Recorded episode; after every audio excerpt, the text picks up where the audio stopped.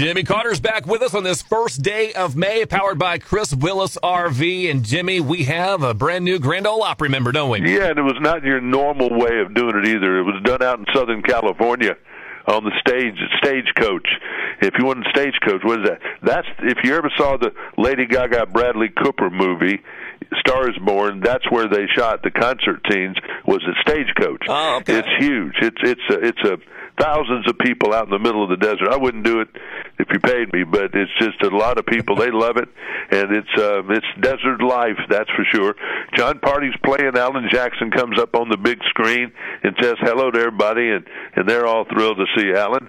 And uh, he talks about how Jon was a great opening act, and eventually gets to the fact uh, I would like to be the next new member of the Grand Ole Opry. They bring out an Opry mic stand and the whole deal and uh, Jon is dumbfounded and said, you know, he's uh, he didn't know what to say, but he said yes, and uh, he, he said this is a moment he'll remember the rest of his life, and I don't doubt that. Luke Bryan played, and he's been playing out there for a dozen years. They expect big things, you know, like Lady Gaga is going to come out and do something, or maybe uh, like Axl Rose came out with Carrie Underwood the last year, the year before. So he does the song "Living on a Prayer" there as his last song well, they're certainly expecting Jon Bon Jovi to come out. Nope. Sure. nope. So a lot of people did leave disappointed. Oh, man. Luke didn't read the room too good on that one. a little bit to the west at the Hollywood Bowl, they were celebrating two nights worth of Willie Nelson's birthday. Miranda Lambert was wearing her powder blue Western style suit, and she was asked by the LA Times, who doesn't love Willie Nelson? She said, I don't know anybody. I'm not friends with those people. If you don't love dogs and Willie, we can't be friends. so Willie's night began about 7:30 with Billy Strings, who's a kind of a prodigy picker, bluegrass picker, and it just goes on and on and on. Willie finally shows up around 10 something uh, with George Strait and they do ultimately Pancho and Willie, uh, not Pancho Willie, Pancho whatever his name was in that one. Pancho and Lefty with George Strait. How cool is that? It was great. I mean, it, it went two nights. I think we're going to see it as a television special, but they haven't said exactly yet. But I'm sure they will.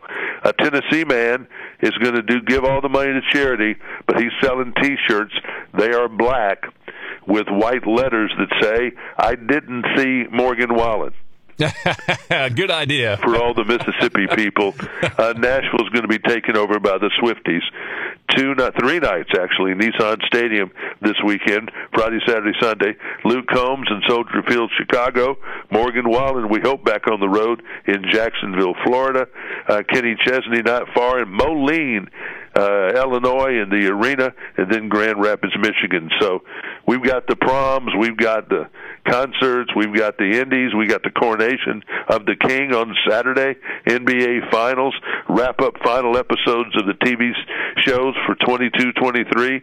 Uh, May is here, and it gets busy. And we got a big one in Cape this weekend, Jimmy. The up and comer Parker McCollum will be here. Oh, he's you know he's the gold chain cowboy, I think they call him. Yeah, yeah. Sometime, but no, he is he is he sells out eighty thousand seats in Houston.